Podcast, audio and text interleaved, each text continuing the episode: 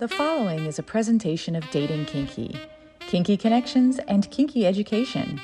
We're kinky, done differently.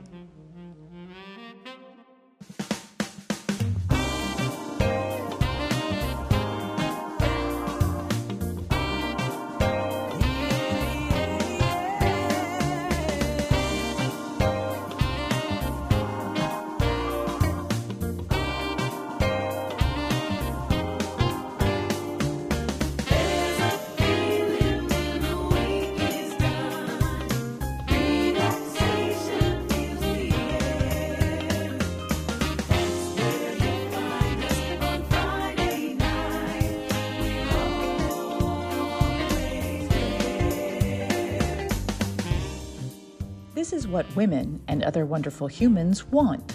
A frank and fun discussion about the way people approach each other for romance, relationships, friendships, or other partnerships that make us happy, as well as an intimate discussion about how to connect with our own authentic self, with questions asked by a guy.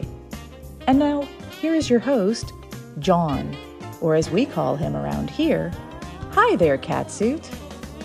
Hello there, Nookie, and welcome to What Women and Other Wonderful Humans Want, presented by Dating Kinky. It's the start of a great Authors Week, and I'm John, also known as Hi There Catsuit, welcoming you to the show and to the talk about two wonderful books. We begin with the one called The Making of a Woman. Jewels is an author, speaker, and professional bodybuilder.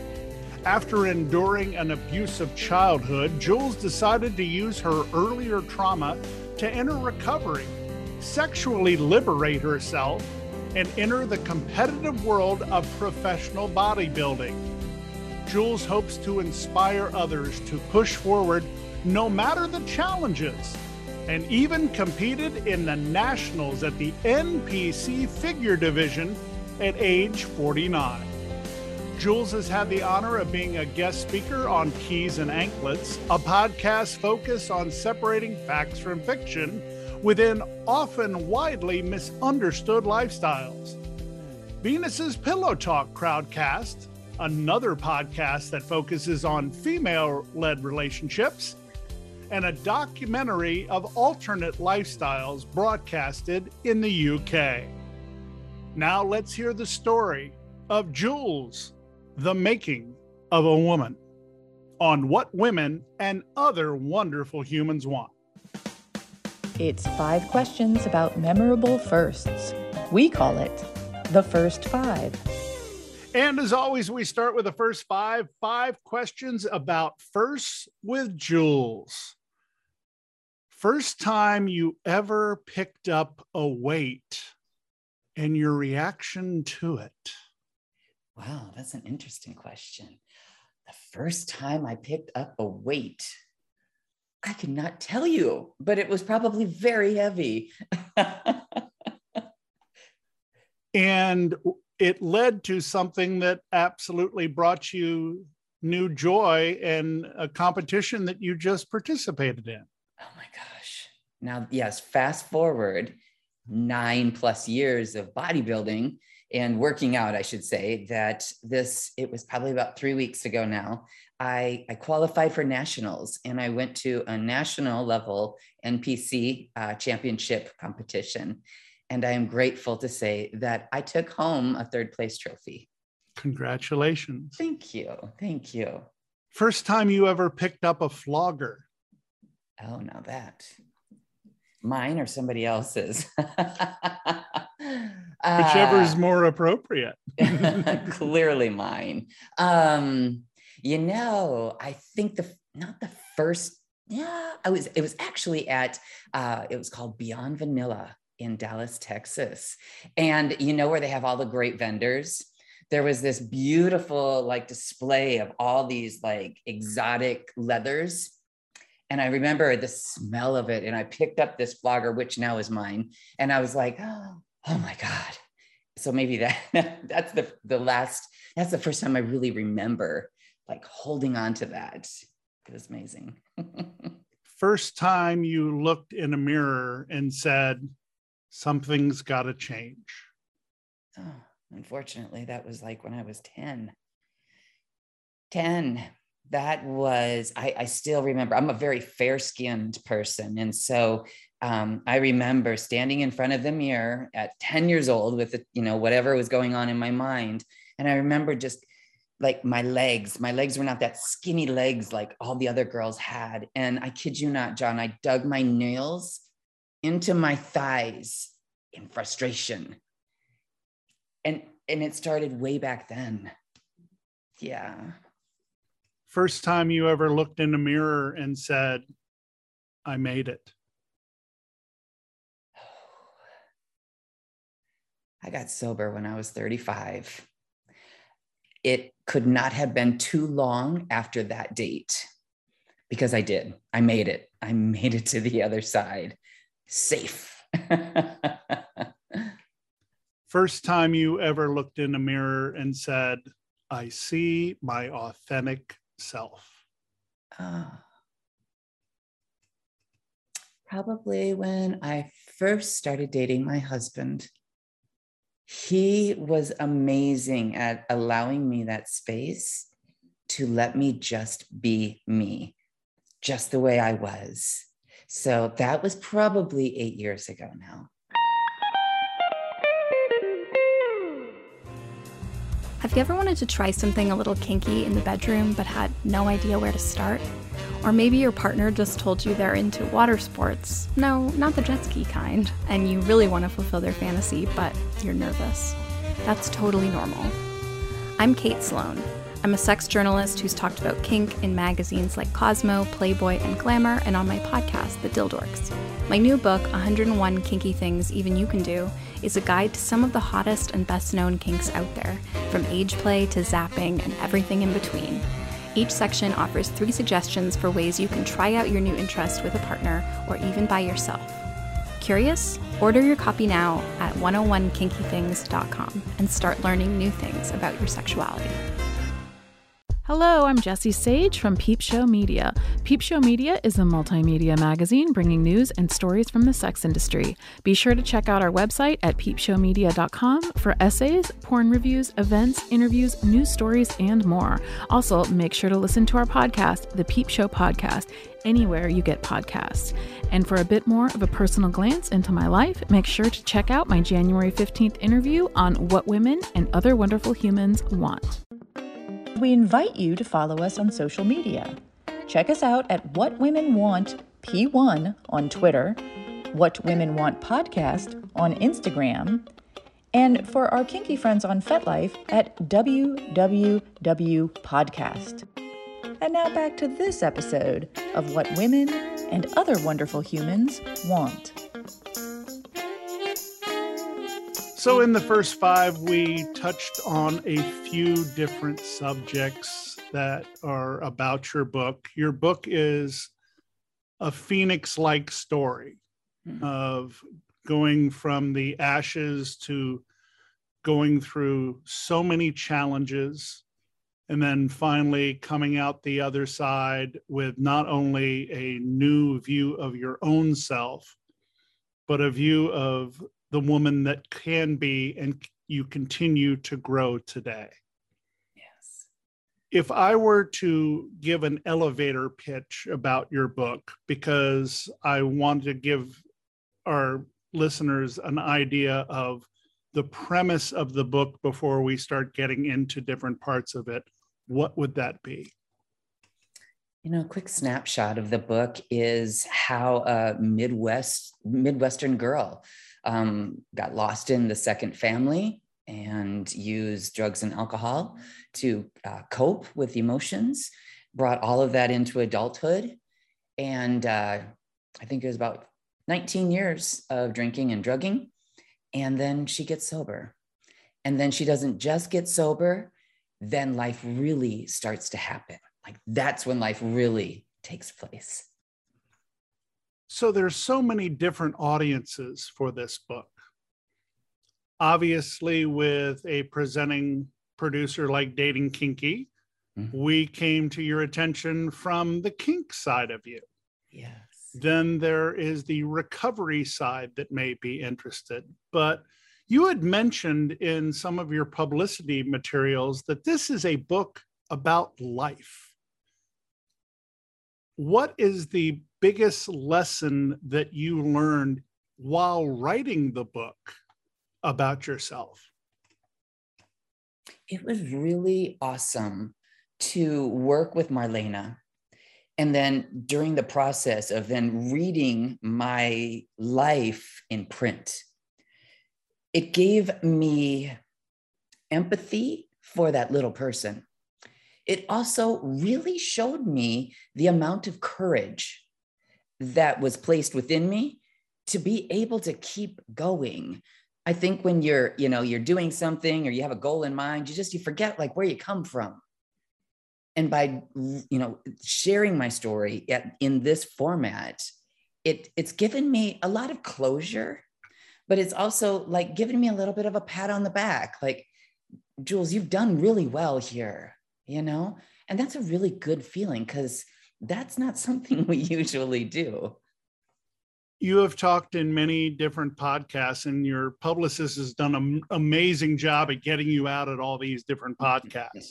And as I mentioned before we started, I want to touch on some different points that, and I encourage people, and we'll actually put in the show notes a link where you can listen to all the different podcasts telling your story. Cool. But what you just said has led me to this question. When you tell your story, and then start hearing it back, do you develop empathy for the person that you're hearing the story about? In other words, do you almost separate yourself into a third person going, wow, I admire this person who went through all this? Yes, because as you say, like admiring that person, I'm not the person I was in the beginning or in the middle or, so it's like there's different entities of that person. And so there are still areas that I'm still healing in, but I can appreciate, being 7 years old and the things that went on there, and then of course now that I'm sober and moving forward, but there's still, trauma. It's kind of like, as we say in rooms of recovery, it's like the onion peels back. Mm-hmm. And I think source, that's something, it's who I call my higher power. Source does that intentionally, right? So I can hold it together. But yeah, I think to be able to see that young woman again, grow through, it's amazing the level of courage that took. You talk about courage. You also said the word power in a different connotation that I would mention right now. But if you think of the two things that I would understand of you, the bodybuilding and the dominatrix side of things, those are two things where you took your power. Mm. Expand on that a little bit, because I think that taking one's power for yourself can probably help you recover faster than just about anything. I agree. We'll first start there. That yes, I agree. I think let's go with the juicy topic of those two, the power part of it, right? So me as a femdom, I had to be exposed to some of the trauma to be able to know what it feels like to be the underdog, to not be socially acceptable, to keep parts of my life secretive, right? There were a lot of learning lessons along the way. And then as I matured and then I realized my sexuality and that energetic side that I love to play in, that is then when I was able to look at a scene as more of me holding space. And I see topping or anything where one person is allowing, well, there's a little rabbit ears there, allowing somebody else to be their true authentic self. That is an amazing gift for me to be able to do. And of course I get the benefits. I love to top. I love the power exchange. It's a high for both of us, but to be able to want something that was taken from me now given back to me because of the work I've done, but then also to be able to benefit somebody else. I mean, that's magnificent. And that's the way I choose to look at the patterns that have taken place in my life. When did you first have an inkling that kink would be a part of your life? I was a tomboy growing up. And so I was already not like the other girls. And so, and we roughhoused a lot, right? So when I did become sexually active, I tried the typical like submissive position and it was terrible. It was really terrible. And perhaps that could be because of what happened when I was younger. I don't care. I don't know. I don't care. But I know that within me, my energies, like when I, and it was a little, little alcohol induced, but it was kind of like, you know what? I don't want to keep doing this way. Mm-hmm. And then once I started to be a little bit more aggressive in my sexual adventures, then I felt like this charge come on. And then of course, I just nurtured that. I learned from other women who are dominant, other older, sober women who are also femdoms. So it was just a side of me that I didn't realize was there. Did the journey getting through your alcohol take aside your ability to be genuinely kinky, or did it feed into a hunger? When I got sober, I got authentic, right? So when I got sober, I was told that people, places, and things had to change. And what it is you just strip it down, clear your stuff out, and then see who is that authentic self. Right. And I remember sharing, I had asked another lady within the rooms of recovery, will you mentor me? And she said, I know about your lifestyle and I don't believe in it. And she declined. She declined my offer, my interest. But I knew in my heart of hearts that I didn't one day say, hey, you know what? I think I want to grow up and be a femdom. I think I want to grow up thoroughly enjoying paddling bare white asses.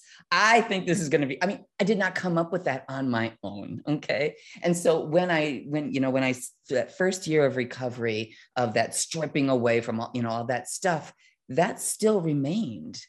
And now that it was able to be like totally exposed within me, I saw it as that's God-given. This is who I am. This is part of who I am. And again, I see the space that I hold for people. That's a gift in of itself. And femdom is so much about the exchange of energy, the exchange of power, sometimes the giving of pain. But for most of the people that I know, and this is going to blow a lot of people away if for some reason they're tuning in and not realizing what kink is. Mm-hmm. The pain that is given and received is a process. It's not a means to getting yourself off. It is a means to process something that's going on, not only in your mind, but in your heart. Agreed. That gift that you're giving people is what you had to go through in your life. Mm-hmm. Exactly. And as I'm glad you brought up the pain aspect of it, because sometimes the misconception is that I'm an angry woman and I just want to take it out on men. Okay, so there it is. There's the big stereotype. But really what it is it doesn't matter what apparatus I have in my hand. That is not the point. A lot of my domination is all in the mind, the male mind, the male ego. I love to play with it, and those are things that they can't get in other areas. There was one other point you just made. We'll have to cut that out. That's okay. And I'll make a quick note. The other thing that I was mentioning was the fact that people process pain, but that you had taken some of that pain that you had had to process and be able to turn it around as a gift of sorts to others. And, you know, if you think about when you go to the gym and you work out hard, there is a release of stress. I mean, that's one of the beautiful things about the physical aspects of working out and training your body, is that you are constantly keeping it balanced. And I also believe that, say, for instance, in my scenario where me as a top and then my submissive man, if he has things that he has to work out, it can be very healing. Because let's face it, I can't go back to the situation and put a Band-Aid on it and say you're healed. It resonates in so many different areas of your body and your being. And so sometimes just going into that scene with me, relinquishing that power, just stepping out of your head and going into your body. These are very, very healing things that the majority of men do not get to experience, if ever. So yes, it is a gift for both of us.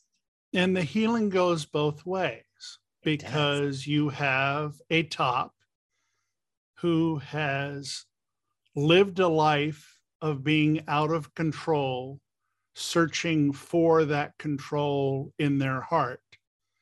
And so many times the bottoms are people who have nothing but control, nothing but responsibility, nothing but needing to make sure that they do everything perfectly, being given the gift of, you're out of control. You don't have to worry about that. The decisions are not yours. Yes.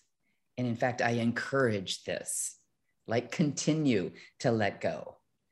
When you say it's healing for both of us, it's also, besides the power aspect of it, I also see that when I'm holding space and there's a scene between me and another, is that this is it's a form of love. It's a form of communication. I am loving this soul by doing ABC. But again, it doesn't matter what apparatus I'm holding. It's the energy exchange that's taking place. So, I mean, it's kind of, it's like the more you give, the more you receive back. And I find that to be the same here. Some of the men who have had the honor of being at my feet are some of the most amazing, soft-hearted, beautiful gentlemen who are corporate assholes by day. But then to come in and see that side, it's fantastic. I can't get enough of it sometimes. It's interesting that you bring up the fact that they're corporate assholes. And the reason I mention that is because, and it's no secret, we're entering year two of this show. And in the battle of the sexes, I rarely cheer for my own side. It's just that way.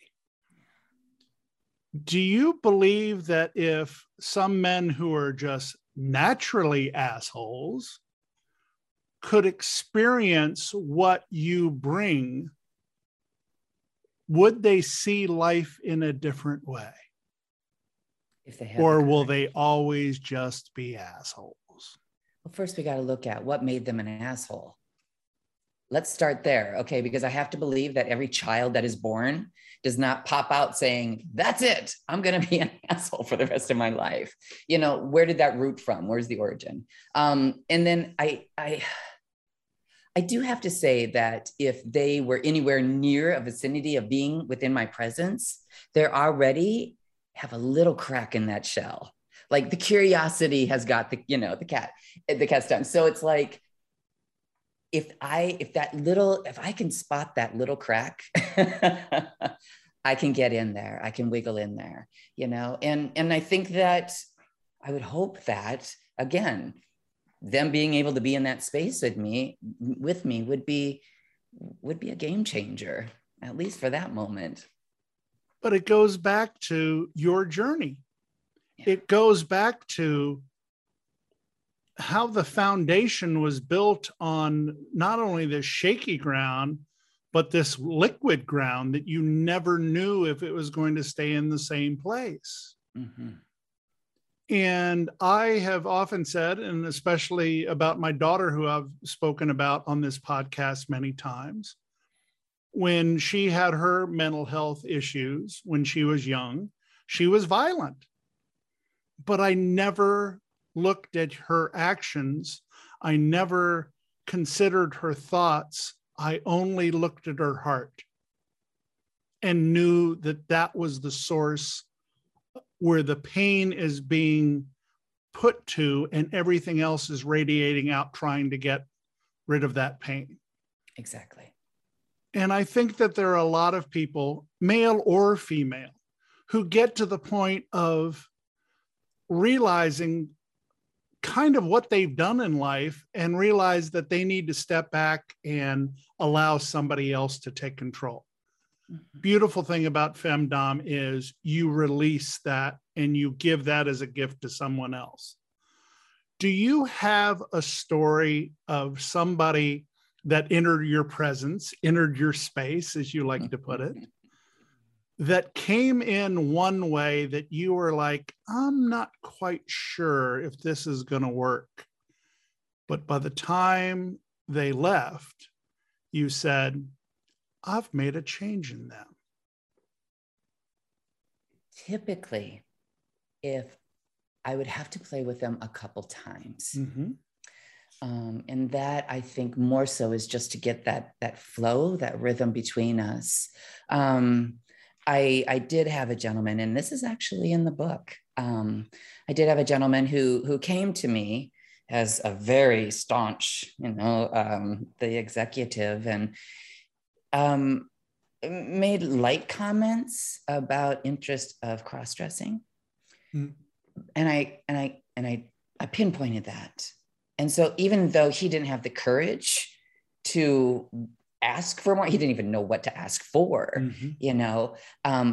But with my knowledge and my experience, I could, give little ideas, like putting him in panties while he's at the office, little things like that would just charge him up.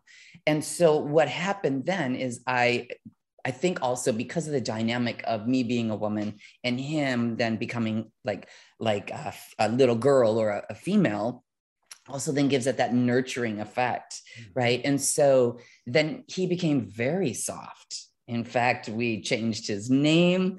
We bought fantastic outfits. We actually went to transgendered conferences. So a whole side of him came out that when he put on the application, it was just, I like women's heels and panties. I like to wear women's panties. That was what was the intro. Mm-hmm. And, that went on for probably 5-6 years. So I got to see the inside, and that's what matters, no matter what the outside looks like. You talked about mentors, and for those of you who don't know, Dallas is a place that has a very vibrant kink community. It has some amazing dames that have come out of there. Mm-hmm. Did you have any mentors that you really look at and say, this person made a huge difference in the way I'm able to understand this? Yes. And I referred to myself as a baby dom. I was a baby dom. I had just moved from my terrible heartbreak, and I just relocated here in the area, and I was on FetLife, mm-hmm. chit-chatting, starting to find community. Then I was given a boy, and this boy just seemed to know everybody within the community. And so when he realized that I was sober, and that, that I'm obviously a femdom, he connected me with a lady who I refer to in the book. And it was huge because, of course, I didn't think I knew I had power, but that was more in my sexual relations. I mean, being a femdom is not not anything like a personal femdom, right? So it's like to learn from her and to watch her and to see the exchange. Yes, absolutely. And then to take it into a professional setting. That's when I was able to be overseas, and I worked with Mistress Anya, and it was a whole new world of topping. But I think to answer the question, the nooks and cranny of it is from the lady here that I met in Dallas. She definitely made an impact. That is one definite connection that we will talk about more, and we'll talk about the effect of connections when they're lost and when they're found, when we return on What Women and Other Wonderful Humans Want. Hi, this is Jane Boone, the author of the novel Edgeplay. It's a revenge fantasy where The Big Short meets 50 Shades of Grey. Only the women wield the whips and the billionaires submit. You can find it at Amazon in paperback or for your Kindle. And be sure to check out my episode with Tara Indiana right here on What Women and Other Wonderful Humans Want. Thank you. Hi, this is Rachel Ledham, aka The Conscious Masochist. I'm an author and sadomasochism integration mentor who encourages the mindful exploration of your dark side. I offer astrological birth chart readings to interpret your sadomasochistic blueprint through the clues found within your chart. You can learn more about my work, including the ebook Conscious Masochism, at my website, www.rachelledham.com, and join us on Instagram at The Conscious Masochist. And be sure to check out my episode in the archives of What Women and Other Wonderful Humans Want. Hi, this is Venus, and I have a special message going out to all the single ladies listening right now. What if you could have a committed, loving relationship with a partner who is monogamous to you, but who would love to see you have sexual experiences with others? Sounds too good to be true, right? Well, it's not. You really can have your cake and eat it too. You can have it all. Learn more at VenusConnections.com. That's VenusConnections.com. Are you liking what you're hearing?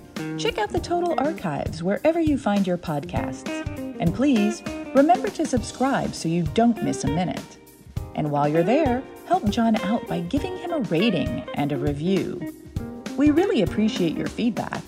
Now let's get back to What Women and Other Wonderful Humans Want.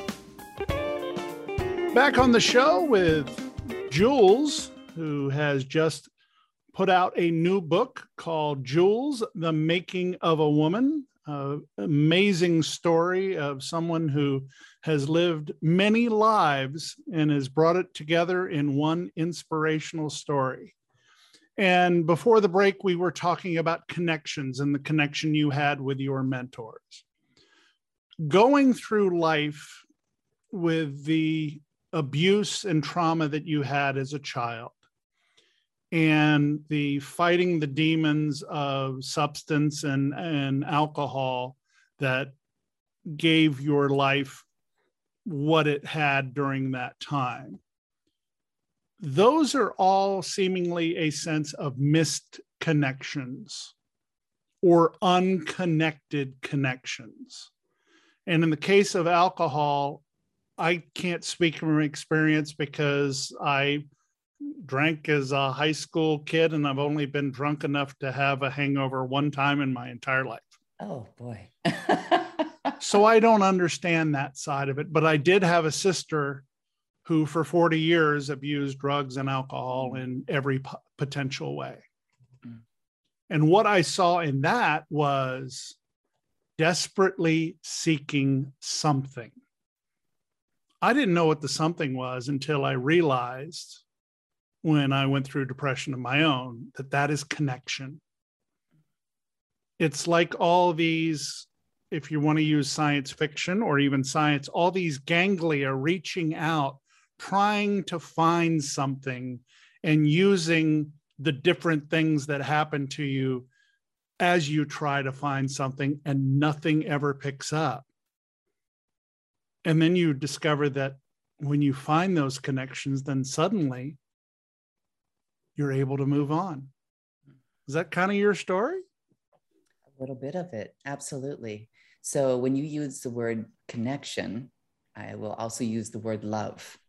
So let's go back when I was a little person, right? From changing from the first family to the second family, I got lost within a family of five. I was an only child to a family of five. Mm. My mom now has taken on a whole new role. In fact, she lives on the other side of the house. I lost that connection, as you're speaking, that love, that nurturing, that all that stuff is supposed to happen. And so what happened then is in the Midwest as well. I mean, there's a lot of drinking that goes on up there. Mm-hmm. I have a picture of me in a high chair with beer in my baby bottle. I mean, this is back in the day where they said, you know, put, what are they, whiskey or whatever on their gum to make them stop crying. This is the era I was raised in. And so, you know, me having alcohol at that young age is not surprising. But then ultimately what happened is all of the trauma and what it is that alcohol was my solution. Mm-hmm. And I say that because I lacked that nurturing, that all of that growing up, I did not know how to deal with the trauma within, nor the emotions that came from that trauma. So what would happen is, good or bad, if I get really excited about something, or if I got really down the dumps on something, anything, I would drink. Mm-hmm. And drink would it would like neutralize me, right? And let's face it, there's trauma, there's a lot of rage. People do not like to see that. I desperately need to stay connected, right? So if I medicate myself with, you know, these drugs and alcohol, first off, I'm fitting in with my surrounding, which is a connector, right? That's my sense of love. And then also I am not, my emotions have subsided because mm-hmm. I pushed them down. So then what has happened though, is then I keep moving. And of course, this is where the chemistry of my brain shifts, because after a while it takes on an addictive behavior. And so now I'm wired like this, right? Just like meditation, they say, if you meditate for this many days, you literally change, you know, the synapses in your brain, you know, the connections. So this is the same thing. So as the drugs and the alcohol, you know, the people, of course, I just continued to like circle the drain is really what happened. So the connections were less and less, and the alcohol got more and more. Mm-hmm. And again, when I got into recovery, which was a disaster, I was a disastrous hot mess when I went into the rooms of recovery. I'm surprised at the amount of rage I had that particular year, that without the use of drugs and alcohol to push it down, I'm really surprised I didn't hurt myself or somebody else. I mean, there was a lot. And so, but then that's where I started feeling the connections. And that was something as simple as the women gave me a hug and said, I'll see you tomorrow, Jewels. What? I have not been hanging out with people who A, give me a hug, or B, tell me, I'll see you tomorrow. Mm-hmm. No, it's usually like, get out. So then that's how these connections started to form. And then people actually listened to me, even if I was raging. So it's interesting. It's interesting how alcohol worked for a while, and then it didn't work for a while. At what point did your source start telling you there's got to be a change? And was there a specific incident that made you go, okay, it's time? Now, keep in mind, at that level of drinking and drugging, my connection with reality is broken. I now have surrounded myself with people who are not socially adaptable. I mean, so if source did try to permeate with a thought or a situation, I was in no shape to be able to receive it. But what did happen, and this is kind of it's kind of funny because I didn't have anything to do with it. I was in a car with some friends, and I just nonchalantly, no big deal, threw out the words, I wish I didn't drink so much. And the two women in the front seat, their little ears went up like antennas. They were both in recovery. Hmm. And within 30 minutes, I was in my first meeting of recovery. I didn't ask for it. My life was a mess. I knew that, but I'm a fighter. My life's been a mess for the last 30 years. What's so big about today? You know, there were a couple times I hit the bottom and I did the foxhole prayers of like, you got to get me out of this, if you get me out.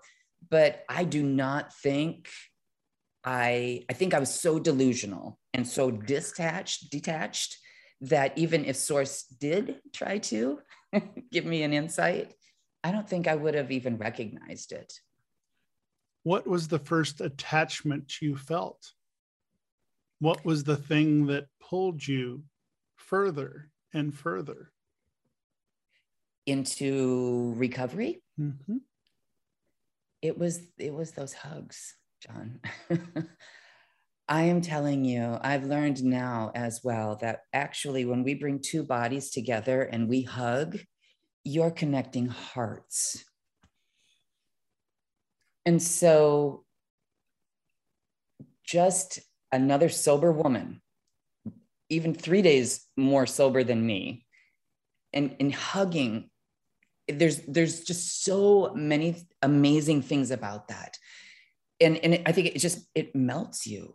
The defenses fall down, you hug, you cry. I mean, it's just like, and that is really what kept me going back, because up to that point, I don't know how many years or whatnot. I mean, any touch I got was not warm and fuzzy. I was fighting a battle out there, and I was fighting some pretty rough people.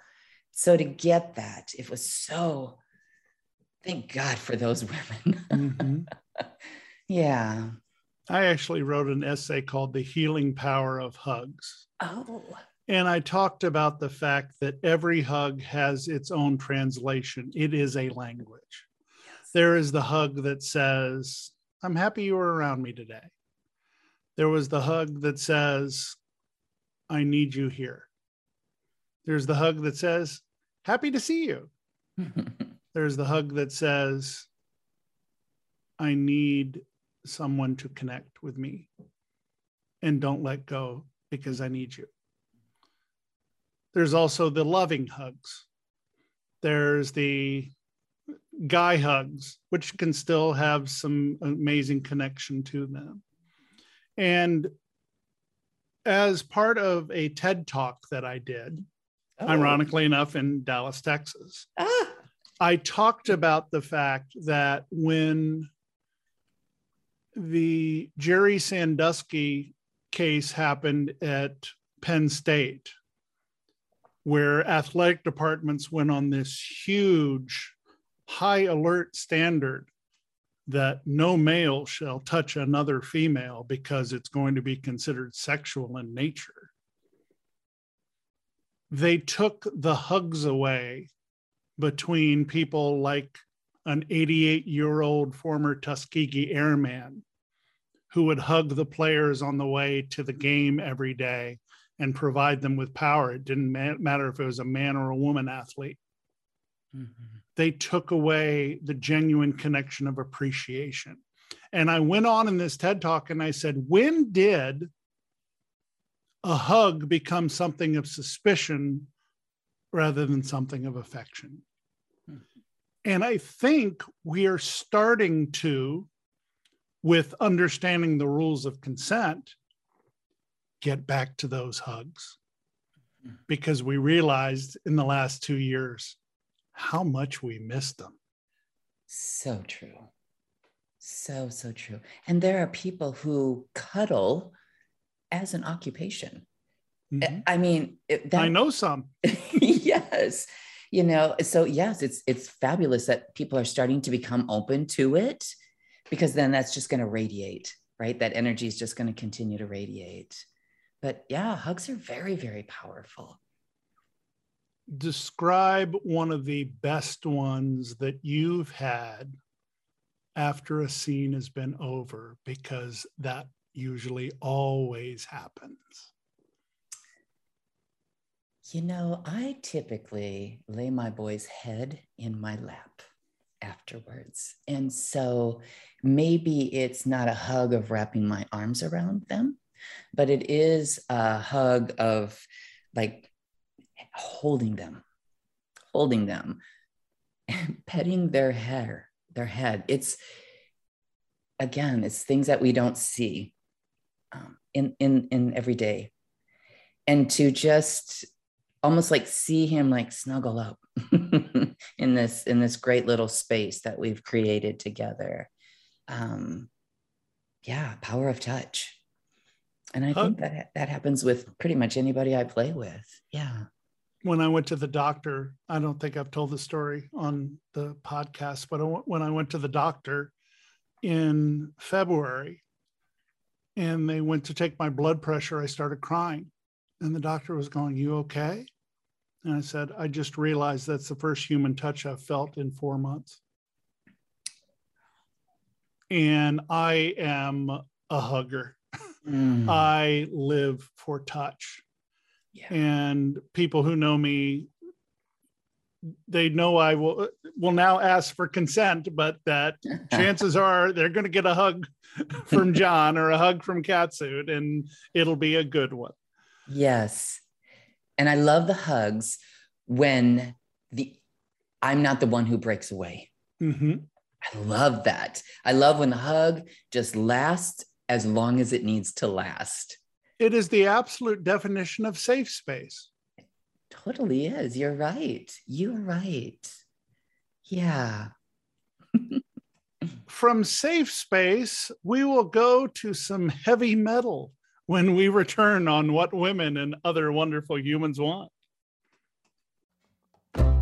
Realizing that you're polyamorous can be a wonderful insight. The Polyamory Dating Guide is a book about finding other people who share your view of polyamory and want to share it with you.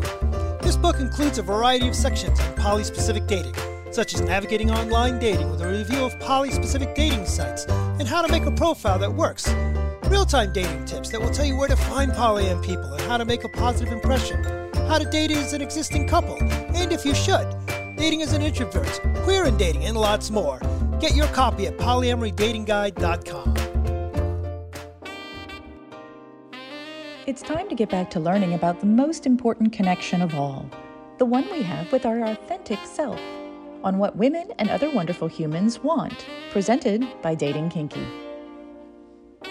Welcome back to the show. We are joined by Jewels, the author of Jewels, The Making of a Woman, an amazing story that has the latest chapter. And I'm guessing that you talked a little bit about thinking about doing this, but you have just competed in a national figure competition, which involves bodybuilding. It involves physique. It involves a lot of heavy metal, lifting a lot of weights. What was the genesis of this? This is a manifestation of a fear. I had turned 40. I had the average 40-year-old looking body. But what I saw in the mirror, as we spoke of earlier, and the committee that was in my head told me different. And so I went forth and found a trainer. I had to change the way my thighs looked. And I only weighed 120 pounds. I mean, there's a little bit of delusional going on here, but, and so I took this journey, and then I took a plunge. And this plunge then went from, the corporate small, personal trainers to into a bodybuilding gym with an IFBB pro as my trainer. And I have these pictures still today. I had to stand, in a posing room, which is all mirrors and all lights.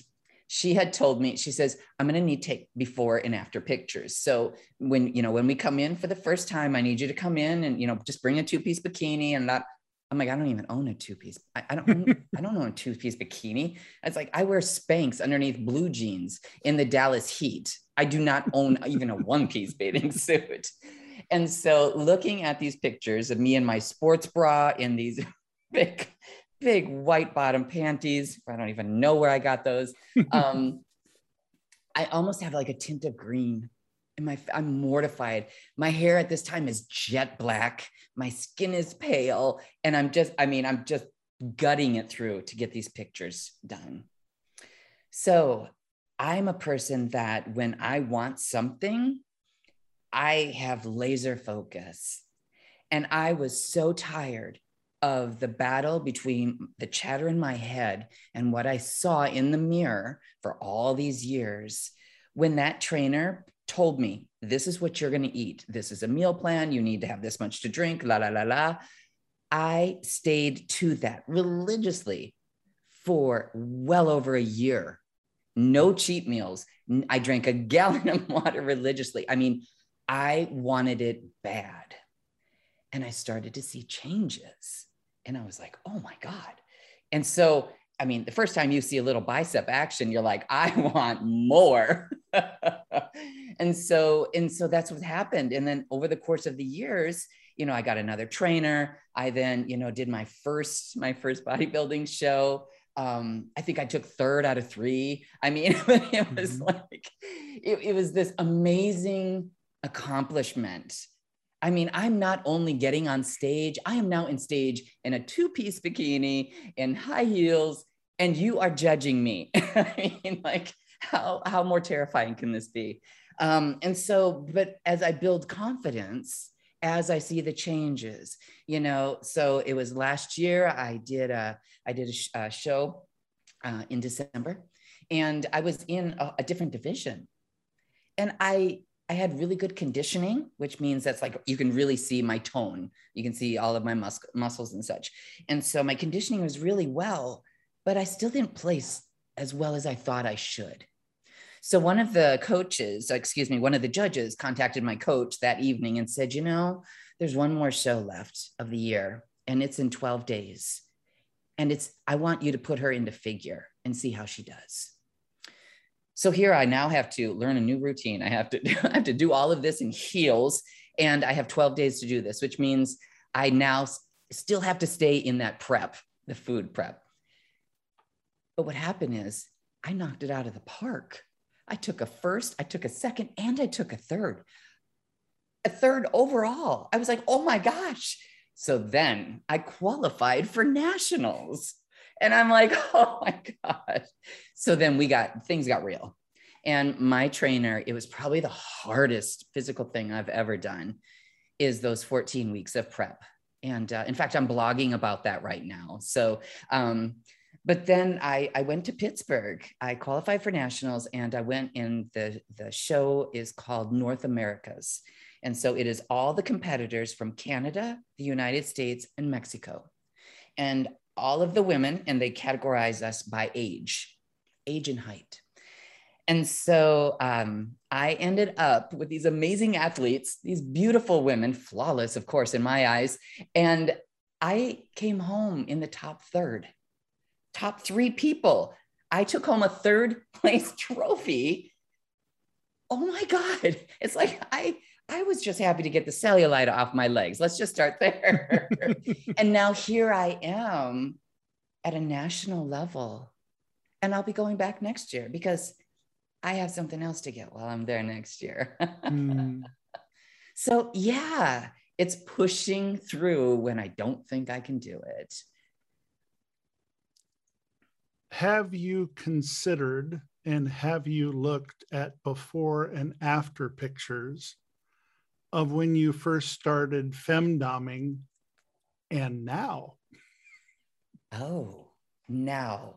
You know how your iPhone will give you remember when's, and the picture comes up. Sometimes they will shoot up, and I'll be like, that jet black hair that I described and that pale face. And it's like, and I look at, she's so skinny. But of course, that was a day in the age where my clothes didn't come off. So that would just be the look. But I do them from the first those pictures I took with that first trainer in the posing room.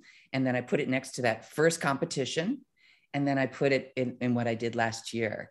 And it's kind of like a bottle of wine. It just gets better. Mm-hmm. And so and I actually put a lot of things on the back of my door to my apartment, because when I leave and go out into the real world, I need to be reminded of what I did. So just some of my little secrets that keep me going. To bring this full circle, your latest chapter is building a body that has been built by a heart that has had to build itself and rebuild itself over and over. Mm. When you look back on the journey and where you've come from and where you are, Jewels, where do you want to go? I want to keep reaching out. I want to desperately continue to connect. And if there's a way, I don't know, because again, the person I was talking about earlier, that source couldn't have, knocked me in the head, and I probably wouldn't have seen it. So I don't know how on a human level can actually permeate in other people's world. They might be just as, armored up as I was, but I know the power of the word. The word is so powerful. And I know what it's like to share an experience opposed to being told what to do.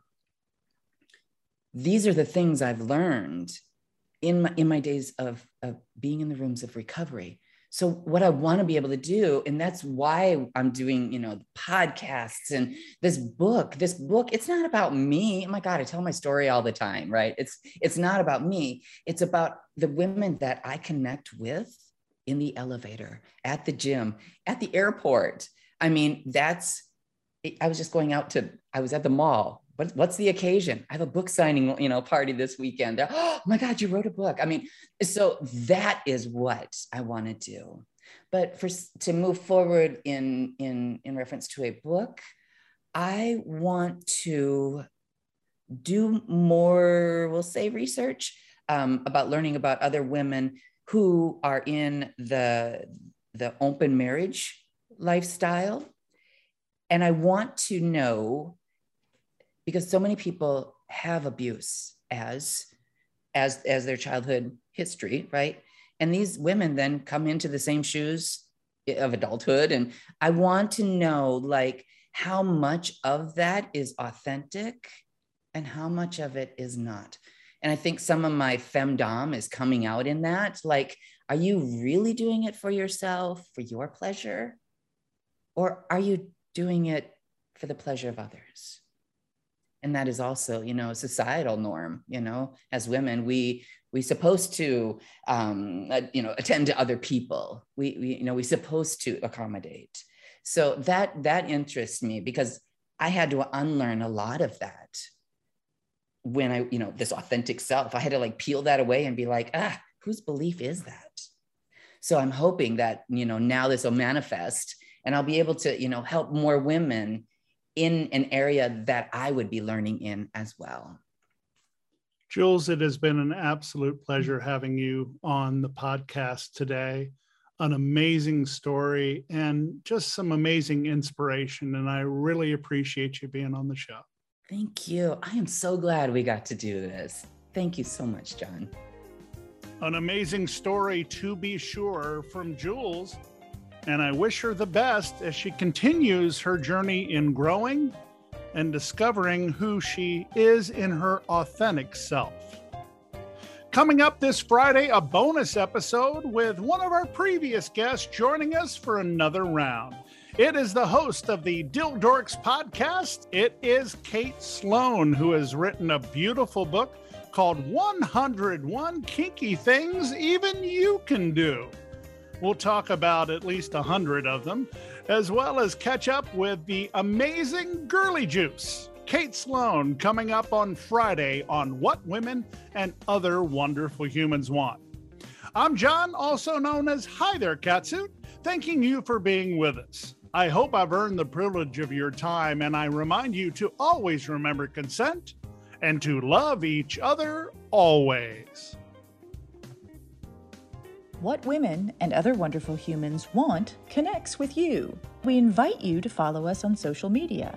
Check us out at What Women Want P1 on Twitter, What Women Want Podcast on Instagram, and for our kinky friends on FetLife at www.podcast. This has been a presentation of Dating Kinky. Kinky done differently.